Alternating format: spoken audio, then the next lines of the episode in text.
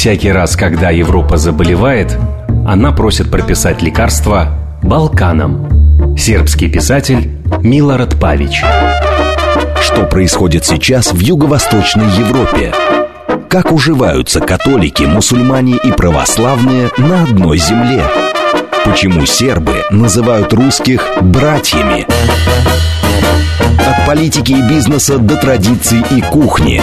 Обо всем, чем живет Балканский полуостров. В программе политолога Олега Бондаренко «Балканы». Программа предназначена для лиц старше 16 лет. Добрый вечер, дорогие радиослушатели. С вами Олег Бондаренко, программа «Балканы». В общем-то, это первый, наверное, такой узкопрофильный балканский эфир на российском радио. И сегодня я бы хотел поговорить... Сегодня особый день, кстати, для многих балканских стран. Сегодня, 6 мая, отмечают День Святого Георгия, Джурджевдан, как его называют наши братья-сербы. И в гостях у нас сегодня нет ни Георгия. Сегодня у нас в гостях профессор Высшей школы экономики Екатерина Энтина. Один из немногих очень крутых специалистов по отношениям балканских стран, в частности, Сербии с Китаем, с Евросоюзом. В общем, такой геополитический специалист. Приветствую, Екатерина. И поздравляю с Джурджевданом. Да, спасибо. Добрый, всем прекрасный междупраздничный майский вечер. Вот, а начнем с... Да, подряд у нас дни праздники. Вот, кстати, завтра будет День радио. Пожалуйста, прошу не забыть, это важный тоже повод. Ну, по крайней мере, как для нас, для радищиков. Значит, Джурджевдан. Что такое Джурджевдан? Значит, в Сербии... Сейчас удивлю вас. В Сербии не принято отмечать дни рождения. Да.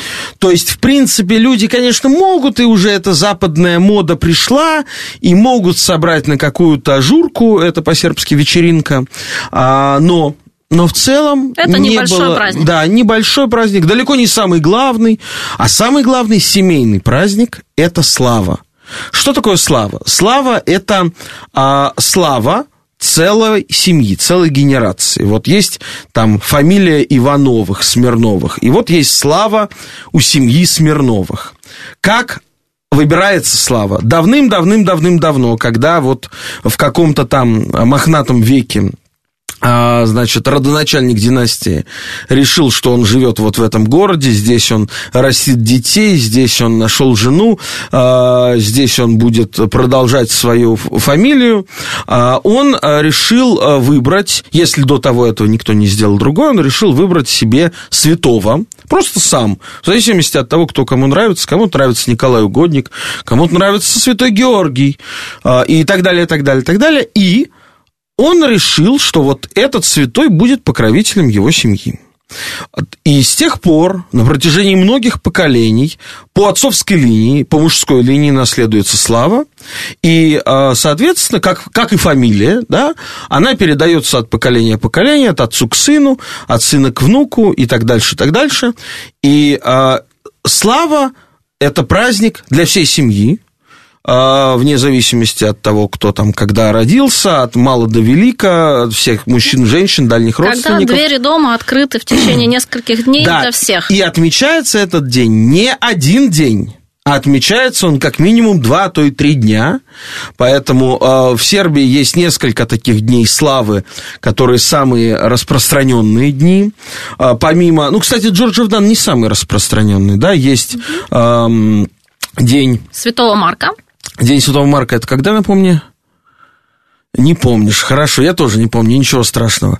А вот не все балканисты... А на самом деле нет, их на самом деле несколько. Их несколько, конечно, да? Ну, во-первых, есть в январе, в конце января отмечают все, да, где-то 27 января половина Сербии гуляет. День Святого Николая, конечно, Никола Угодник, Никола Зимний.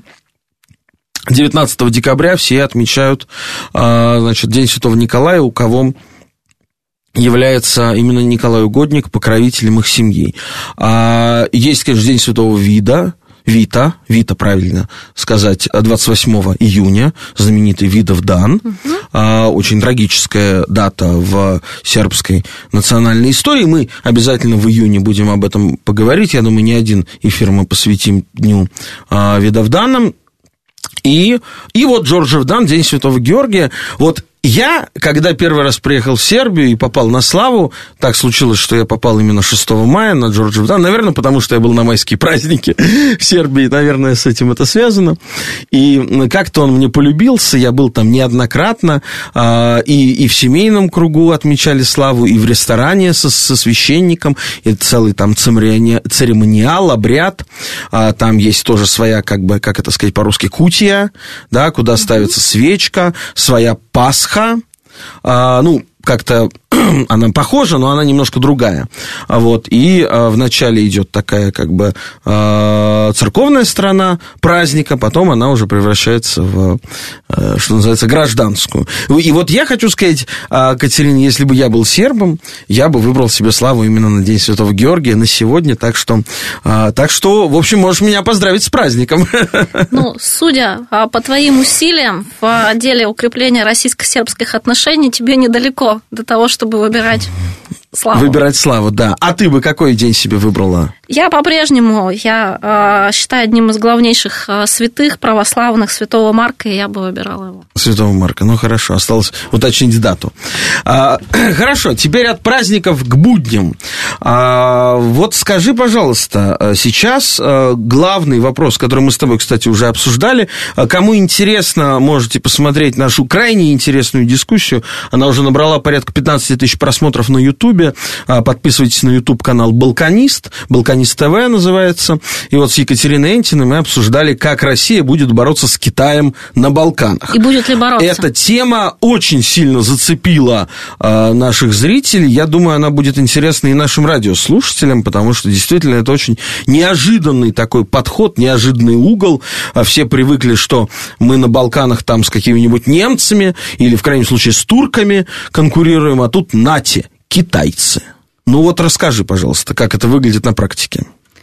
Я еще раз начну с того, что на сегодняшний день мы не можем говорить о том, что мы с китайцами конкурируем.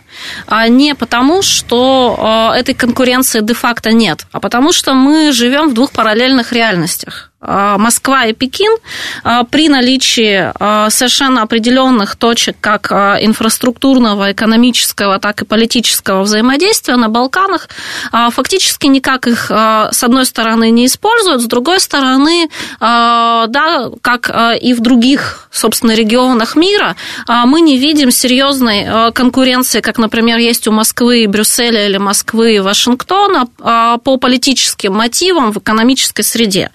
Что, собственно, нам дает и открывает окно возможностей для сотрудничества с Пекином при понимании со стороны Москвы всех рисков, которые есть в результате этого сотрудничества. Риски – это в первую очередь репутационные, да, потому что мы видим, что присутствие Китая в Юго-Восточной Европе воспринимается очень неоднозначно, воспринимается неоднозначно не только нашими европейскими бывшими, сегодня нельзя сказать, что партнерами, к сожалению, да, но тем не менее это не только проблематика китайско-есовских отношений, это, собственно, и довольно неоднозначное восприятие со стороны населения. Связано это с двумя аспектами. Первый аспект заключается в том, что когда Китай начал активно входить на излете нулевых годов с разными экономическими инфраструктурными проектами в регион, то фактически все эти проекты инфраструктурные, они выполнялись подрядчиками из Китая. Соответственно, в регионе, где очень высокий уровень безработицы, местная рабочая сила, она была задействована по остаточному принципу, что сразу резко сократила лояльность со стороны там, тех же самых сербов к, собственно, приходу китайцев, при том, что самих китайцев самих по себе воспринимают очень спокойно. Мы знаем, что была очень большая волна миграции из Китая в период СРЮ, Союзной Республики Югославии. Это была одна из инициатив супруги Слободана Милошевича. И, собственно, как бы китайские небольшие диаспоры, китайские магазины, маленький китайский бизнес, он есть фактически в каждом сербском селе, поэтому, собственно, само присутствие китайцев, оно не воспринимается в негативном ключе, а скорее настораживает тот способ ведения бизнеса, который китайцы завели в Юго-Восточную Европу. Да. Вторая тема, которая вызывает опасения, это опасения от китайского присутствия и политики повсеместно в любом регионе мира, это то, что страны, которые получают китайские инфраструктурные кредиты, они оказываются де-факто в долговой зависимости от Пекина. Ну, вот сейчас очень смешная история с Черногорией случилась. Собственно, вот об этом, я и хотела сказать. Когда Черногория, мы уже, кажется, рассказывали вам, дорогие радиослушатели, эту смешную историю о том, как Черногория году где-то в 2015-16 взяла почти миллиард евро кредит у Китая под строительство дороги, автобана, чтобы можно было быстрее добраться до прекрасных черногорских курортов. Первый кусок, где-то 30% автобана, должен был быть сдан в 2019 году, второй кусок 70% в этом, 2021. Так вот, тот, который должен был быть сдан 2 года назад, там работы прошли на 30%, а тот, который в этом году, там вообще еще даже не начинались работы. Да, и китайцы попросили у черногорцев: деньги давай назад, слушай, да. Вот. Ну, и те, в общем-то, пошли по миру с протянутой рукой. Вот в Брюсселе уже дважды ездил Андрей Танабазович, вице-премьер черногорский, с просьбой дать денег. Европейцы смотрят на черногорцев и говорят: послушайте, ребят, а мы-то здесь при чем? Это ваши разборки с китайцев. При этом кредит, кстати, был освоен успешно, а по сути, я так понимаю, что его структуру Мило Джукановича присвоили просто, и все. Он был распилен и похищен. Я думаю, еще предстоит большое расследование, на что ушел тот кредит. А сейчас Китай может, по сути, потребовать у Черногории вот эту вот дорогу, вернее, то место, где она должна была проходить, себе в собственность. Ну, на самом деле гораздо более опасное явление представляет собой не, собственно, этот участок этой дороги, поскольку Черногория, она не зря горе, поскольку он состоит из огромного количества гор, и, собственно, такая бешеная стоимость. Кредит брали на 800 миллионов, он вырос сейчас до 1,3 миллиарда, но она связана с тем, что там запредельно высокая сложность работ, связана с тем, что проводится либо огромное количество тоннелей и очень сложные мостовые конструкции, либо эту дорогу просто, в принципе, проложить нельзя. Да? Но основную опасность как раз представляет не этот участок, а то, что китайцы вполне легитимно могут запросить в качестве возвратного актива порт-бар, который, там не является большим, он не является существенным, в том числе в инфраструктурной, в инфраструктурной системе, которую китайцы сейчас создают в Юго-Восточной Европе, он не является, конечно, определяющим, но он является определяющим для черногорцев. Он бы упростил путь для китайских товаров в Европу, потому что сейчас они приплывают в греческий порт Пирей, Пиреус, а из Черногории было бы как минимум на 2 таможни меньше, на 2 таможни дешевле, на 2 таможни ближе. Олег, я согласна, тут вопрос его как бы объема, транспортного объема, который можно прогрузить. Но ты сказала, что невозможно построить. Ты меня прости, Екатерина, а я с тобой не соглашусь. Вот как товарищ Тита в 70-х, 80-х. В смысле, я не сказала, что невозможно построить. Сказала, что запредельно сложная работа. Вот мне это бывший президент Сербии рассказывал, Томислав Николич, который в юном возрасте сам работал в качестве инженера на строительстве железной дороги, которая идет, если кто-то из вас ездил, вы, может быть, это знаете, есть безумно красивая, сравнимая, я не знаю с чем, я не катался в Швейцарии на поездах, но, наверное, сравнимая с тем, что есть в Швейцарии, железная дорога, которая идет из города Белград, столицы бывшей Югославии, нынешней столицы Сербии, в порт-бар, о котором мы сейчас с Екатериной Энтиной говорили, черногорский порт-бар. Эта железная дорога проходит фактически по верхушкам гор, там вот особенно по черногорской территории ты едешь, слева, значит, пропасть там километра два, и справа пропасть километра два. А ты едешь практически через горы постоянно, сквозь горы. Да, и мне вот да. Томислав Николич, который инженером там работал, я так понимаю, в 80-е годы строил эту железную дорогу, он рассказывал, что на протяжении чуть более чем 500 километров этой железной дороги было построено более 250 туннелей. Да, то есть да, в среднем по одному туннелю на 2 километра железной дороги. Можете представить, сколько она стоила и, конечно, какой объем был этих работ. Зато сколько прекрасных фильмов Кустурица сняли. И в целом в фильмах о Балканах с огромным, количеством, дороги, да? С огромным количеством тоннелей. И частично, да, именно с... Слушай, я посмотрел, когда День Святого Марка, он послезавтра, 8 мая. Вот, видишь? Так что я хочу тебя, да, уже заранее поздравить. Вернемся к Китаю. Хорошо, Китай, значит, использует, как это сказать, стратегию такого... прыгающего дракона или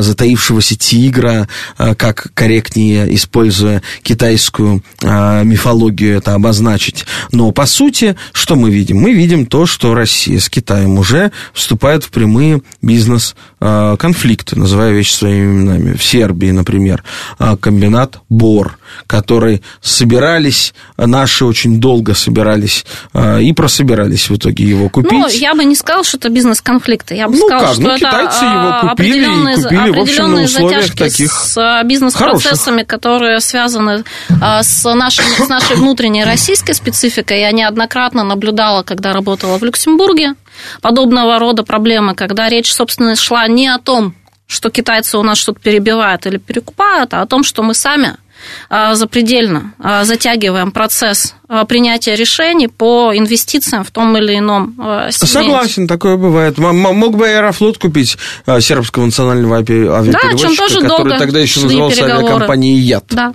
«Любовь, яд», помнится, была такая песня.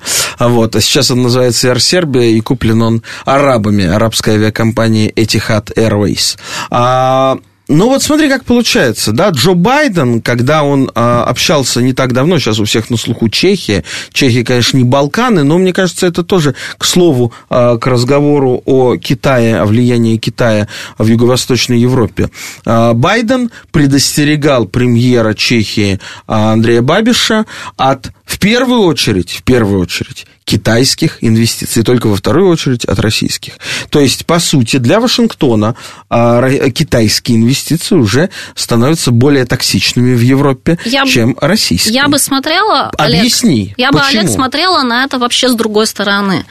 Не с точки зрения инвестиций, хотя, мы совершенно очевидно можем долго рассуждать о соперничестве Вашингтона и Пекина в торговой сфере, но, глядя на европейское пространство и, в первую очередь, на пространство Евросоюза и его мягкое подбрюшье, я бы говорила о том, что Вашингтон почти наверняка в гораздо большей степени раздражает то, что Пекин единственный, помимо Вашингтона, кто может выбирать, как вести с Европейским Союзом переговоры. Через Брюссель или минуя Брюссель напрямую с любой из стран или группой стран, которые ему интересны. Собственно, это мы увидели сначала на проекте 16+1, который потом превратился с присоединением Греции в 17+1, да, и в целом на структуре переговоров Пекина и Брюсселя. Такая возможность диктовать что-то и Брюсселю с одной стороны, а с другой стороны оперировать группами государств внутри Европейского Союза по своему собственному усмотрению есть и до этого была только у Вашингтона. Поэтому здесь применительно к этому сегменту европейской части континента, как мне кажется, в первую очередь внимание стоит уделять вот именно этой условно-геополитической, стратегической составляющей. Но скажи, пожалуйста, китайцы, они, почему я сказал, стратегия там затаившегося тигра, они по всему миру, одну Африку можно взять и увидите, что там происходит. Они делают точечные, но массовые инвестиции по всему миру. А можно ли уже утверждать, что это экономическое влияние Китая переходит в политическое? Или пока еще нет? Или пока они еще находятся в затаившемся состоянии и только изготовились к прыжку и к попытке конвертировать экономическое присутствие в политическое? Ты знаешь, я бы не стала тут говорить об общемировом масштабе, просто потому что я не являюсь китаистом, да, я могу это воспринимать только в контексте моих любимых Балкан и чуть шире Юго-Восточной Европы. Если мы говорим в этом контексте, то я думаю, что сегодня речь идет в первую очередь об экономическом влиянии, которое потихоньку перерастает в некоторый объем мягкой силы, которую целенаправленно Пекин преследует цель нарастить. И программа, инициатива пояса и пути – это отнюдь не только логистическая или инфраструктурная или экономическая инициатива, но в не меньшей степени и инициатива по выстраиванию политики принятия Пекина со стороны других цивилизаций, других культур, других обществ, попыток целенаправленно находить общие точки пересечения в историческом разрезе, в разрезе культуры, в разрезе искусства. И да, когда я была неоднократно на конференциях в Китае, посвященных как раз инициативе пояса и пути, в частности, в Академии общественных наук. Пояса и пути, давай расшифруем нашим радиослушателям. Ну, собственно, это в народе довольно активно, довольно хорошо известная инициатива по выстраиванию нового шелкового пути Китая, транзитного инфраструктурного экономического маршрута для транспортировки с одной, изначально она возникла как инициатива для транспортировки товаров и экономического взаимодействия со странами, прилегающими по маршруту от Пекина до Европы, до Европейского Союза, и постепенно она переросла на наших глазах из воспринимаемой как чисто экономической инициативы в инициативу политического входа в европейское пространство, причем не только в Европейский Союз, а именно на участке на протяжении всего этого маршрута. И китайцы, несмотря на основную составляющую инфраструктурных проектов, да, они страны? Очень... Извини. Продолжай. Они очень активно вкладываются в, как мы знаем, изучение китайского языка. И то, что я, например, видела там на конференциях в Академии общественных наук в Пекине, это попытка найти в том числе и артефакты археологические по маршруту Великого Шелкового пути, которые бы можно было сегодня воспринимать и подавать как нечто общее, историческое и общее цивилизационное, что есть у Китая с пространством в европейской плоскости от него. А теперь, возвращаясь к нашим любимым Балканам, значит, почему именно такую большую роль играет на этом шелковом пути Сербия?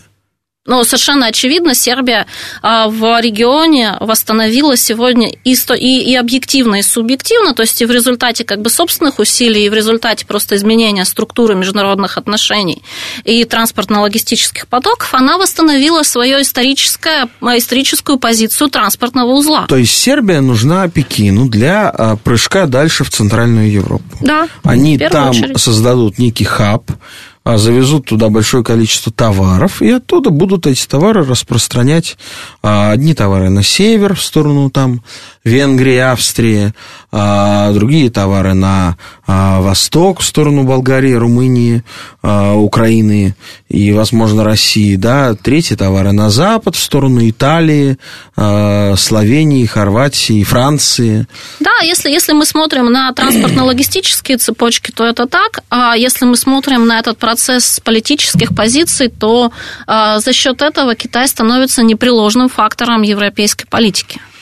Ну вот Александр Вучич, президент Сербии, он в этом году привился именно китайской вакциной Синофармом, а в прошлом году он лично встречал груз медицинской помощи из Китая, и Белград был увешан различными, да, мы помним, билбордами «Спасибо, брат Си», там было написано. То есть мы видим, что действительно Сербия очень ценит сейчас этот китайский фактор. А как, на твой взгляд, соседние страны к нему относятся? У нас буквально полминуты осталось. С учетом, что все-таки как бы Китай является, ну, основной точкой притяжения Пекина является Белград, и, собственно, с точки зрения выстраивания политического взаимодействия, которое началось в конце 90-х, тоже основные ресурсы были вброшены в Белград, то, соответственно, и уровень взаимодействия с Белградом несопоставимо выше. И я вижу, что со стороны других стран региона, с одной стороны, присутствует некоторая ревность в отношении Белграда, объективно порождаемая повышением роли Белграда в структуре субрегиональных международных отношений, а с другой стороны, ну, несопоставимо более низкие объемы и политического, и экономического взаимодействия. Продолжим после новостей, оставайтесь с нами. Что происходит сейчас в Юго-Восточной Европе? Как уживаются католики, мусульмане и православные на одной земле? Почему сербы называют русских «братьями»? От политики и бизнеса до традиций и кухни. Обо всем, чем живет Балканский полуостров. В программе политолога Олега Бондаренко «Балканы». Снова с вами «Балканы». Я Олег Бондаренко. У нас в студии сегодня 6 мая, в день Святого Георгия, который на Балканах называется Джурджевдан. Профессор Высшей школы экономики Екатерина Энтина. Мы только что говорили о влиянии Китая, росте влияния Китая на Балканах, в частности, в Сербии, но не Китаем единым, что называется, да, ведь сейчас, в частности, Сербия, как самая такая активно развивающаяся, в принципе, в Европе страна по темпам роста, это сейчас признают все мировые агентства, что там самые высокие темпы роста в Европе. Кто-то даже говорит, что Сербия перегрета инвестициями, туда слишком много денег вливается со всех концов света, и вот в том числе с Востока, в том числе из региона Персидского залива. Я уже упомянул о факте покупки национального авиаперевозчика Air Serbia группы компании Etihad Airways. И, в общем, не только это, да, в Белграде активно строится аналог Москва-Сити на реке Сава, притоке Дуная, называется он Белград на воде. Строится он, как, ну, по той информации, которая есть, в том числе на арабские деньги, что это очень большие инвестиции, как для Белграда. Белград не такой большой город, 1,5 миллиона населения, и вдруг там появляется, по сути, город в городе, новый, блестящий, красивый. Ну, тут я с тобой не соглашусь, я больше всего люблю наш старый, обшарпанный Белград. Да, я тоже его люблю, но послушай, Катюш, ну, все должно в жизни, во-первых, всему должно быть место, потому что жизнь прекрасна в своем многообразии, во-вторых, на мой взгляд, во-вторых, все-таки... Ну, давай скажем честно, Белград 90-х и нулевых – это город, вызывающий местами депрессию, с этими граффити, с этими неопрятными зданиями. Нет, когда есть немножко таких зданий и граффити, нормально, но когда каждое второе, если не каждое первое здание такое, и все вот в таком заброшенном, обшарпанном, депрессивном виде... Белград отчасти должен вызывать депрессию, потому что это его точка культурного притяжения, я не могу, я оптимист. По жизни, по натуре, я хочу любить Белград, я не могу любить... А он вызывает же сумасшедшую депрессию, такую нет, депрессию, переходящую в... Нет, я тебе вне эфира расскажу столько своих оптимистических историй, связанных с Белградом, что, да, но не в эфире это сделаю. Хорошо, возвращаемся к влиянию арабского мира. Слушай, ну они же, во-первых, ну, давай скажем честно, на Балканах, в отличие от других регионов мира, в отличие от России, там очень четко смотрят на религиозный фактор, да? Они воевали, извини, потому что одни молились Аллаху, другие молились Христу по католическому обряду, а сербы, значит, православные, да? Они из-за этого воевали. На Балканах национальность определяется, по большому счету, вероисповеданием. Мы об этом уже не раз говорили. Если ты православный, то ты в любом случае серб. Если ты католик, ты хорват. Хватанул жестоко. Ну, а как? Ну, что там есть... Нет, есть, конечно, сербо-католики немножко. Куда ты денешь? Ну, македонцы. Македонцы. Македонцы, они великие, и с них вообще пошел весь мир.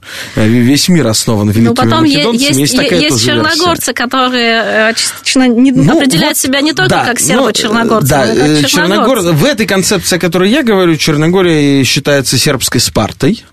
И она вот наделяется всеми теми атрибутами, которые древнегреческая Спарта наделялась со стороны Афин. Вот представим, что Сербия – это Афина, Черногория – это Спарта. Ну, хорошо, страшные уходим. Вы люди русские, любите большими мазками. Конечно, уходим от темы. Все-таки арабский мир, но это же мусульмане. Как вот так получилось, что сербы после того, как они воевали, именно по своим религиозным убеждениям с мусульманами, они воевали и в Косово, там им резали головы косовары, да, и, значит, в Боснии и в других местах, а тут вот раз и, пожалуйста, кажется, добродошли, то есть добро пожаловать. Как вообще с точки зрения общественного настроения относятся к этому в Сербии? Да, мне кажется, абсолютно спокойно относятся к этому в Сербии. Не будем забывать о том, что, в принципе, и Югославия, и исторически Сербия, она жила с... Ну, исторически нельзя говорить инвестиционной, да, но осовременивая наш язык с инвестиционной поддержкой очень разных государств. И исторически балканские народы, они, собственно, как бы привыкли профитировать, получать выгоды от присутствия разных геополитических игроков и их экономических интересов. Более того, предполагают, что это и есть их основной внешнеэкономический, внешнеполитический ресурс. В этом смысле я бы не стала преувеличивать вот роль 90-х годов и роль арабского фактора в гражданских войнах на территории бывшей Югославии. Ну, давай скажем честно, саудовские деньги там были? Саудовские деньги, конечно, были. Конечно, были. Так это никто не оспаривает. Там были и иранские деньги, и саудовские деньги, вот. А и Белград на воде деньги. Сейчас строят кто? Эмираты? Строят Эмираты. Эмираты. Да. Вот, но я бы сказала, вот своей абсолютно искренней позиции, я считаю, что вот эта категория вопросов, которые могут выглядеть для нас очень непонятно, так же, как, например, вот мне, как русскому человеку, абсолютно непонятны очереди в белградский Макдональдс. Да, вот, ну, нет обстоятельств, ну, надо сказать ради справедливости, что этот Макдональдс периодически громят и там, в общем, выносят практически все, чуть более, чем все, вот, но потом, да, потом снова появляется очередь. А потом снова появляются очереди. Поэтому те категории, которые нам непонятны в силу абсолютно другой исторической специфики, да, но у сербов она другая. Если мы говорим об арабском, собственно, факторе, мы его можем разделить на... три составляющих. Первая составляющая – это, собственно, вот то религиозное сотрудничество, и оно вызывает скорее больше вопросов, чем приятие, потому что если мы в более широком контексте это берем не только Сербию, но и Боснию и Герцеговину, то арабские инвестиции в последние 2 десятилетия, они объективно существенно изменили архитектурный облик Боснии и Герцеговины, они существенно изменили облик среднестатистического мусульманина в Боснии и Герцеговине. Поэтому здесь, конечно же, возникает плюс, мы знаем, что вокруг огромного числа мечетей, построенных именно арабами в Боснии и Герцеговине. В Герцеговине существуют такие, так называемые зоны неправа, в которых фактически не действуют гражданские. Да, это в Боснии. А если вот мы говорим... я вот хочу про Сербию все-таки. Да? В Белграде, кажется, всего одна мечеть, насколько я помню. Да, но вопрос не в этом. Если мы говорим о Сербии, то здесь сотрудничество, оно на сегодняшний день подчеркнуто нерелигиозное, но просто в силу другой специфики страны. Да. Тут есть 2 направления. Это направление экономическое, связанное с личными связями Вучича с арабскими шейхами и с эмиратскими шейхами. Да. И второе направление – это продажа оружия и сделки по продаже вооружений. Да. Хорошо. Ну вот есть еще в Сербии такой преимущественно исламский регион, называется он Санджак. Санджак его называют местные мусульмане, сербы его называют Рашка. Еще был такой очень смешной ролик, кто хочет реально посмеять, найдите в Ютубе. Значит, когда вот появилась эта дурацкая мода отвратительная, там разные яппи начали писать там про валить из Рашки, да, и, значит, сербы сделали ролик сами, значит, на сербском языке, что типа, как вот мы тут слышали, что говорят, надо валить из Рашки, а мы не понимаем, почему. Рашка — это прекрасный наш любимый город, наш дом, и дальше там, значит, послушайте, получите удовольствие, очень, очень смешно. Значит, Рашка, так называется область на юге Сербии, где живут и сербы, и мусульмане, а и мусульмане как раз там завязаны, насколько я знаю, на Турцию. Да. Город Нови Пазар, до которого, в общем, довольно сложно добраться, но вот Эрдоган туда как-то добрался, насколько я помню. И даже там что-то открывал. Турки, они, по крайней мере, на примере Боснии и Герцеговины, очень находятся в жестко конкурентных отношениях с арабами, с саудовскими арабами там, и, в общем-то, они рассчитывают по-своему, на свой манер этих мусульман как-то, значит, интегрировать в исламский мир. Угу. Как ты оцениваешь влияние Турции в Сербии? Турки в первую очередь интегрируют не в исламский мир, а в политический мир Турции. Это две принципиально разные вещи. То есть, по сути, в Османскую империю они напоминают, по сути, да, кому принадлежал. Мы можем отдельно там довольно долго говорить и о, собственно, политике Турции в измерении всего региона. Я думаю, что это отдельно интересная тема, которому мы можем посвятить отдельную передачу, но в первую очередь турецкая активность, она обусловлена не только наследием османского периода, но и тем, что, например, в рамках югославско-турецких договоров о переселении в Анатолийские области, традиционно тяжелые для Анкары в связи с большим количеством проживающих курдов, в течение первой половины XX века было переселено, в общем-то, как бы достаточно много граждан с территории Югославии, которые в первую очередь это мусульманские регионы, в первую очередь это Босния и Герцеговина, да, это мусульманская часть Македонии, это какая-то часть того, что да, это не начало, это, по-моему, это договор от 1938 года, первые договоры. Потом была серия договоров в середине 50-х годов, после чего за переселением как бы этнических, да, людей, которые признавали себя как этнические турки, хотя, ну, они на самом деле были этническими балканцами, конечно, просто готовы были принять на себя вот это наследие османского периода. Вслед за этим была волна переселения их семей. И, соответственно, фактор переселенцев с Балкан – это довольно существенный фактор во внутренней политике турок до сегодняшнего дня. Поэтому, с одной стороны, их активность в целом в регионе, она обусловлена этим, а второе – это, безусловно, претензиями на более широкое региональное значение, когда в середине 90-х годов стало очевидным, что их европейский вектор внешней политики потихоньку проваливается, да, а потом в конце нулевых, начале десятых годов стало очевидно, что у Анкары и Вашингтона есть совершенно, например, определенные расхождения по вопросу Ближнего Востока, то, в общем, как бы вопрос о восстановлении своего былого величия и контуров своей былой политики, он стал насущным, и в этом отношении турки действуют скорее не религиозно, а политически. Они вкладывают довольно много в образование, предоставления грантов, и потом не только в предоставление грантов на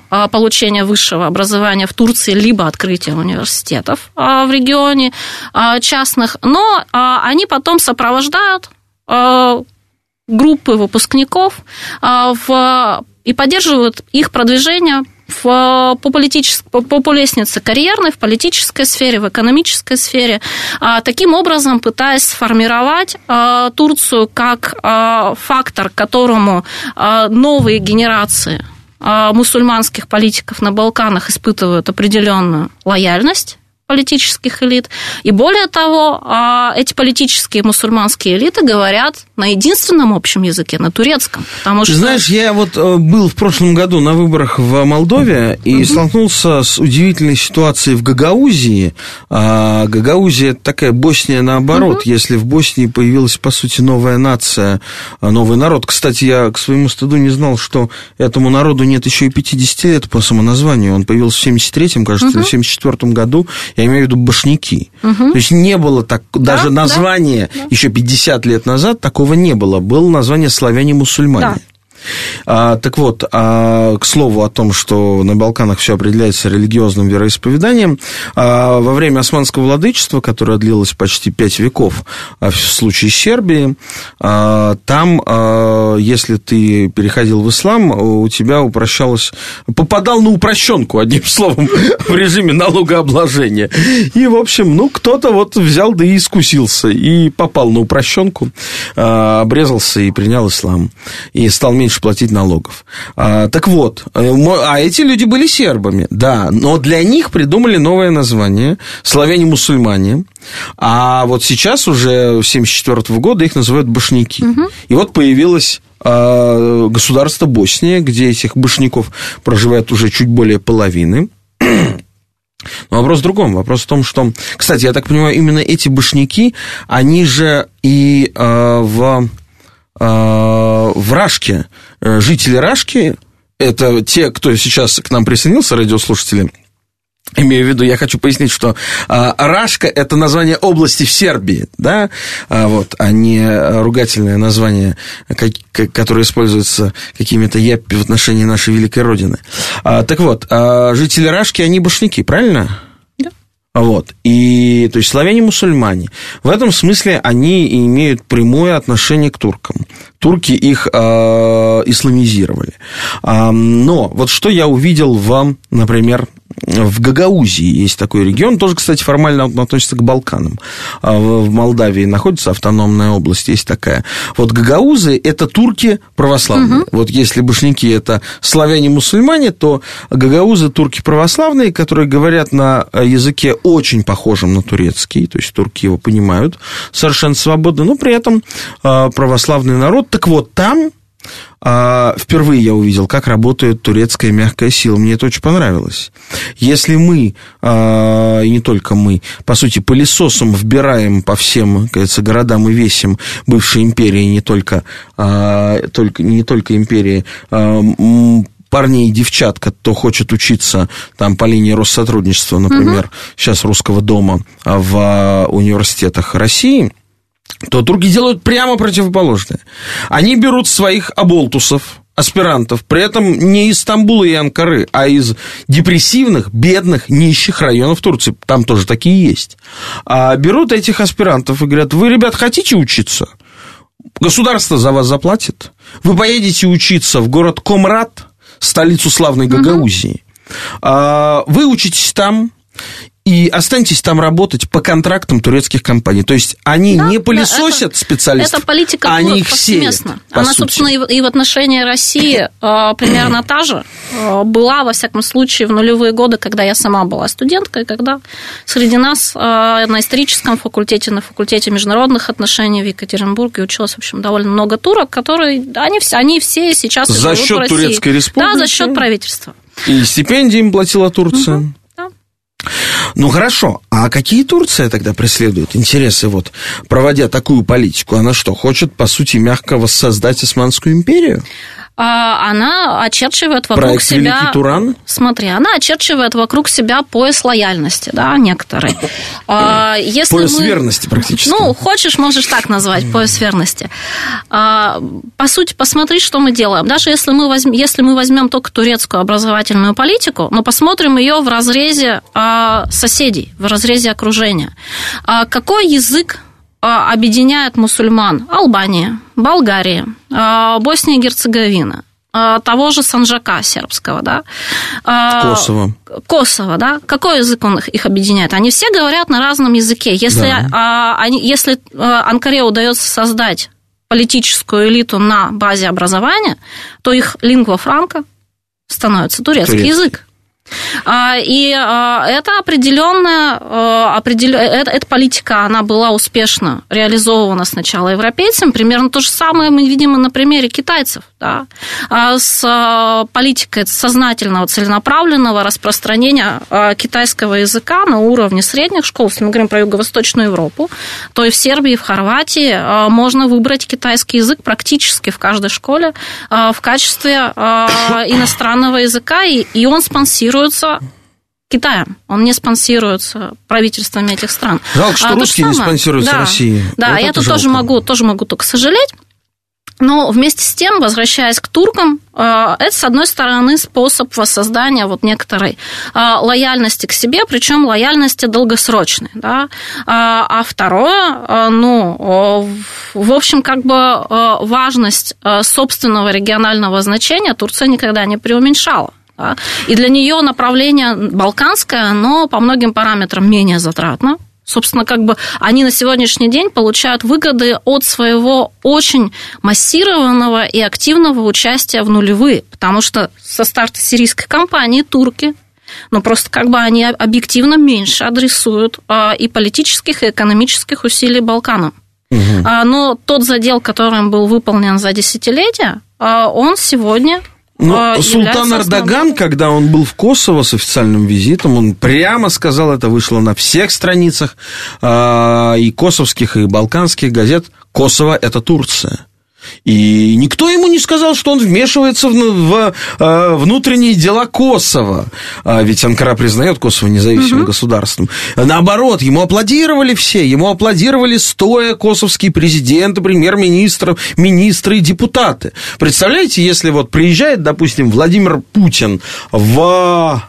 Ну, куда, например, да...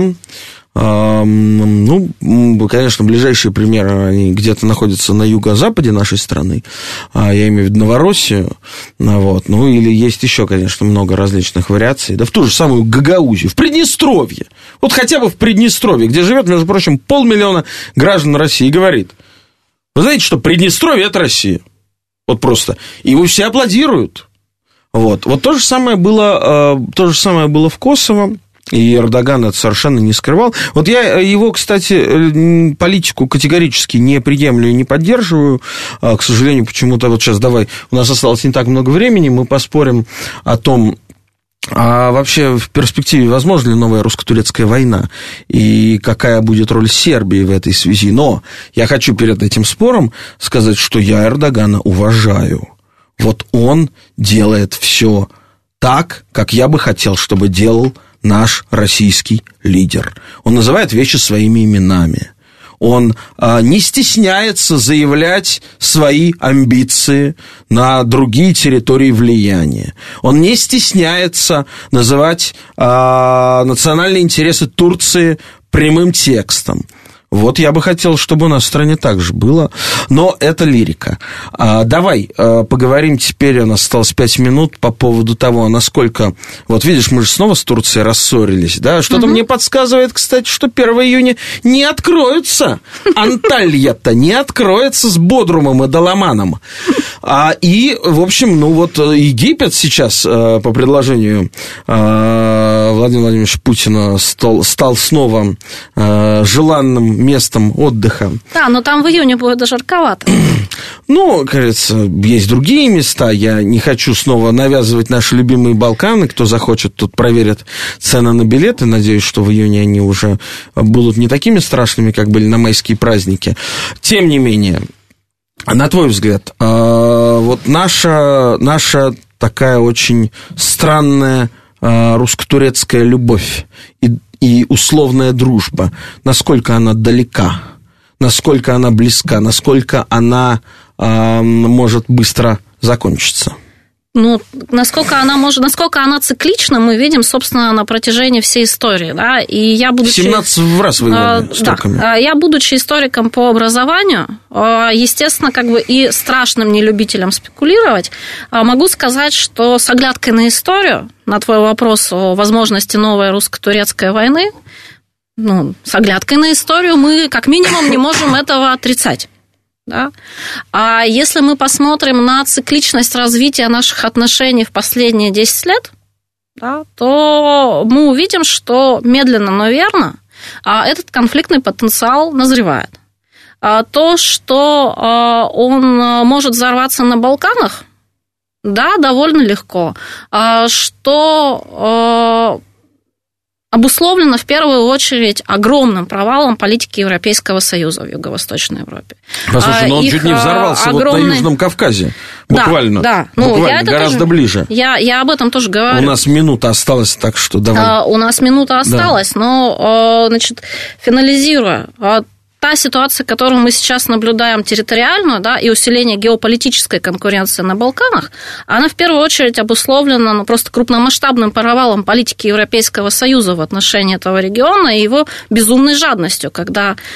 Все и русские, и турки, в общем, были не против, чтобы они все вступили в Европейский Союз и активизировались там ради этого, да? А Европейский Союз пожадничал, решил, что 18 миллионов он не переварит. А 18 миллионов – это все население всей Юго-Восточной Европы. И в результате мы сейчас имеем то, что имеем, и да, взрывной потенциал у российско-турецких противоречий на Балканах есть. Екатерина, последний вопрос и очень короткий ответ. И очень важный вопрос, который, я уверен, наши радиослушатели ждут. Вопрос как профессору. Скажи, пожалуйста, а Россия вообще на Балканах когда превратится из наблюдателя в актора, активного актора этих всех историй? Или Россия является этим актором? Я тебе как профессор отвечаю, когда меня назначат спецпредставителем России на Балканах, тогда она превратится в актора. Прекрасно. Это была Екатерина Энтина, профессор Высшей школы экономики. В эфире программы «Балканы». С вами был Олег Бондаренко. Слушайте нас по четвергам с 8 до 9 вечера. «Балканы. Это интересно».